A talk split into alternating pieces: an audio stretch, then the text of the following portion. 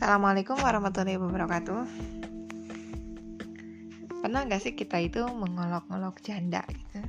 Misalnya ada tetangga kita, ada teman kita yang baru saja menjanda lalu kita uh, mengolok-oloknya, eh ada jamu tuh janda muda gitu. Nah itu ejekan-ejekan seperti itu seolah-olah kita anggap biasa ya dan seolah-olah kita anggap lumrah saja begitu. Dan kadang-kadang dilakukan juga oleh anak-anak muda bahkan anak-anak kecil. Karena memang dicontohkan oleh orang dewasanya. Dan tahukah teman-teman sebetulnya ejekan-ejekan seperti itu itu merupakan salah satu bentuk pelecehan juga loh.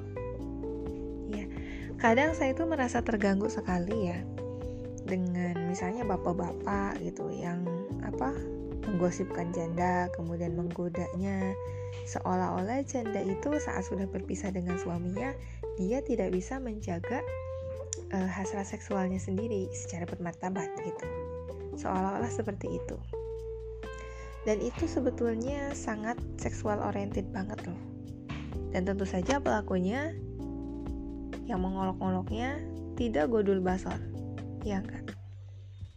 Kalau seandainya seseorang itu gulul basor, maka dia itu akan memandang si janda tersebut dan menghargainya sebagai perempuan yang bisa mengambil keputusan dan bisa menjaga dirinya dengan baik. Bukan hanya sekadar memandang, oh dia habis berpisah nih dengan suaminya, dia tidak ada uh, penyaluran hasrat seksual nih begitu kan. Kemudian membayangkan hal-hal apa-apa-apa begitu. Bukan semacam itu Ya memang perceraian itu memang dibenci oleh Allah ya, tapi kerap kali menjadi sebuah solusi.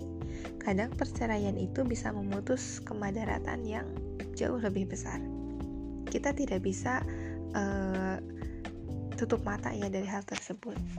Nah, tentang kondisi tadi sebetulnya erat kaitannya juga dengan budaya patriarki, yaitu budaya yang um, apa namanya memenangkan laki-laki begitu di atas perempuan. Coba aja misalnya ya. Coba saja misalnya ada suami istri yang bercerai. Perceraiannya terjadi karena si suami itu selingkuh. Kemudian mereka bercerai. Coba image masyarakat, tata cara pandang masyarakat itu biasanya mereka membiarkan si suaminya, si duda tersebut. Bahkan si duda tersebut akan dengan mudah mendapatkan calon istri lagi dan menikah lebih cepat lagi. Dan masyarakat justru malah tidak menghakimi sama sekali padahal yang selingkuh itu adalah suaminya. Iya kan? Nah, sementara bagi yang perempuannya itu masyarakat lebih uh, memandang sebelah mata begitu. Kemudian dia juga lebih susah untuk mendapatkan suami dan menikah lagi dan lebih lama juga biasanya hidup sendiriannya atau bahkan ada juga yang memang memutuskan untuk hidup sendiri dulu sajalah saya hanya untuk mengurus anak saja. Sementara suaminya dia ya bebas lagi menikah lagi gitu kan dengan perempuan lain. Padahal jelas-jelas dia itu telah berselingkuh. Nah ini adalah salah satu uh, cara pandang budaya patriarki yang menghasilkan stigma-stigma yang kurang ramah perempuan ya khususnya terhadap para janda. Dan hal ini memang harus kita ubah sedikit demi sedikit loh. Banyak juga uh, di antara kita mungkin ya perempuan-perempuan di lingkup di sekitar kita itu yang mereka itu memang sebetulnya sudah tidak nyaman dengan pernikahannya. Dan mereka itu sebetulnya mandiri kuat loh. Tetapi mereka tidak ingin bercerai karena hanya alasan saya tidak sanggup menerima sanksi sosial. Saya malu dengan tetangga.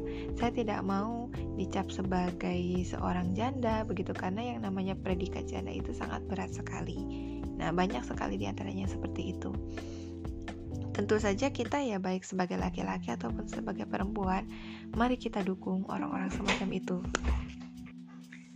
Mari kita hargai manusia sebetulnya baik ya perempuan atau laki-laki sebagai manusia yang memiliki harkat derajat dan martabatnya yang mereka itu bisa menentukan dan bisa memilih apa hal yang terbaik untuk dirinya sendiri. Mari kita hargai keputusan-keputusan mereka.